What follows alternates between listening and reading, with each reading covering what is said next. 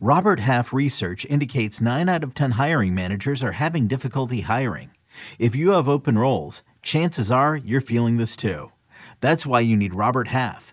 Our specialized recruiting professionals engage with our proprietary AI to connect businesses of all sizes with highly skilled talent in finance and accounting, technology, marketing and creative, legal, and administrative and customer support.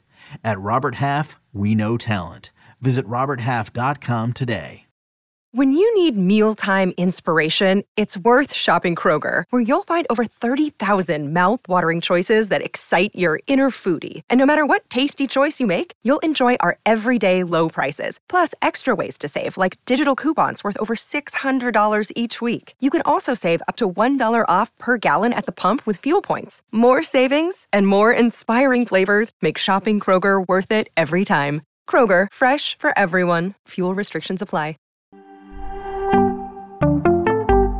What will Steven Kwan do in his sophomore season? Find out next on Fantasy Baseball Today in 5. Welcome into FBT in 5. Today is Saturday, March 11th. I am Frank Stampfl, joined by Scott White. And let's take a look at Steven Kwan, who last year hit 298 with only six home runs, but 89 runs scored, 19 steals, one of six players with more walks than strikeouts last season. Scott, what are your thoughts on Steven Kwan entering his second year? Very unique player and one who I f- find myself drafting more often in points leagues than in categories leagues for, for obvious reasons. I mean, that's his better format. Among qualifying batters, only Luis Arraez had a, a, a, lower strikeout rate than than Steven Kwan. So just by avoiding strikeouts, he makes up for a lot of his deficiencies in points leagues. By avoiding strikeouts, he also hits for a high average, and that's the main appeal in Roto. He he he's drafted in a range where that's not so easy of a category to fill, and um, you know he still goes a lot earlier than somebody like Arraez. But two things: one, he's outfield, which is a harder position to fill in that format, which is typically five outfield spots.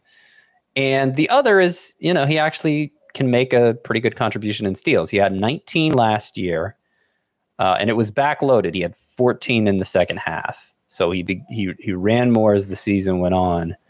Uh, he, he's not, you know, he doesn't have electrifying speed, but 78th percentile last year, pretty good. And since he showed an inclination to run more in the second half, there's some hope that with the new rules, maybe he'll do even more of that.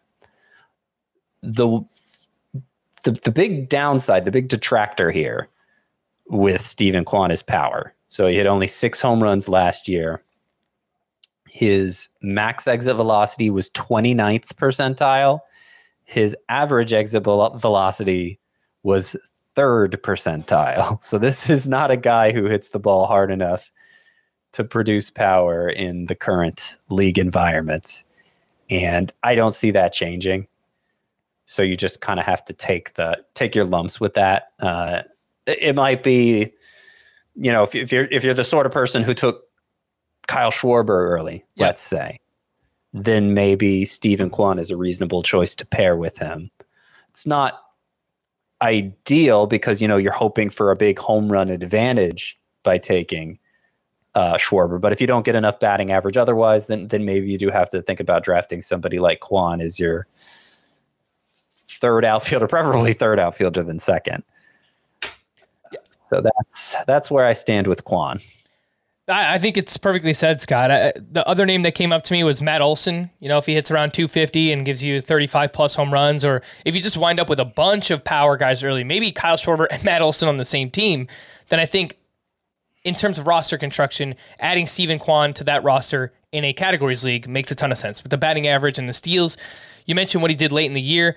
His season construction was interesting. He was awesome in April, Steven Kwan was. He was brutal in May.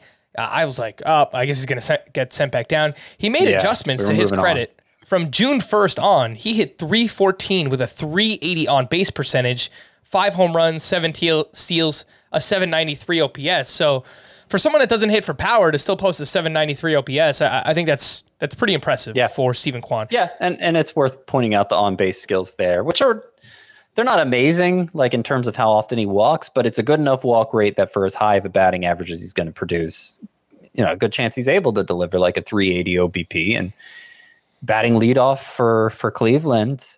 Uh, there's a good chance he's a stud for runs scored too, um, breaking triple digits for that. He only had 89 last year, but I think triple digits is well within the realm of possibility for Kwan. And there's not that many players you can say that about.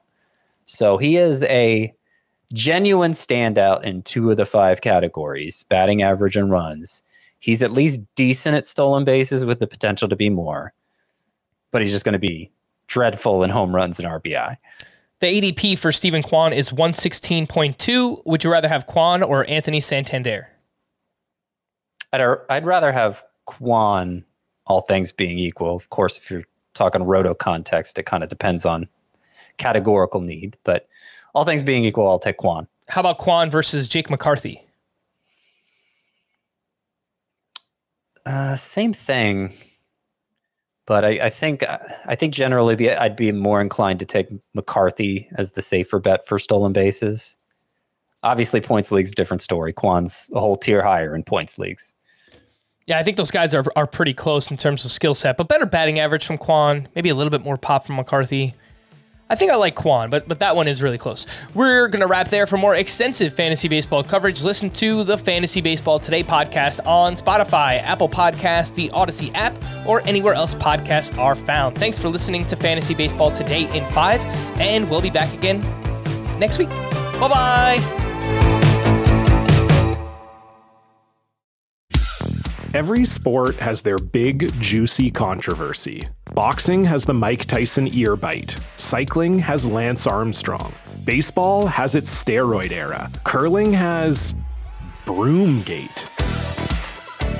It's a story of broken relationships, houses divided, corporate rivalry, and a performance enhancing broom. It was a year I'd like to forget. Broomgate, available now.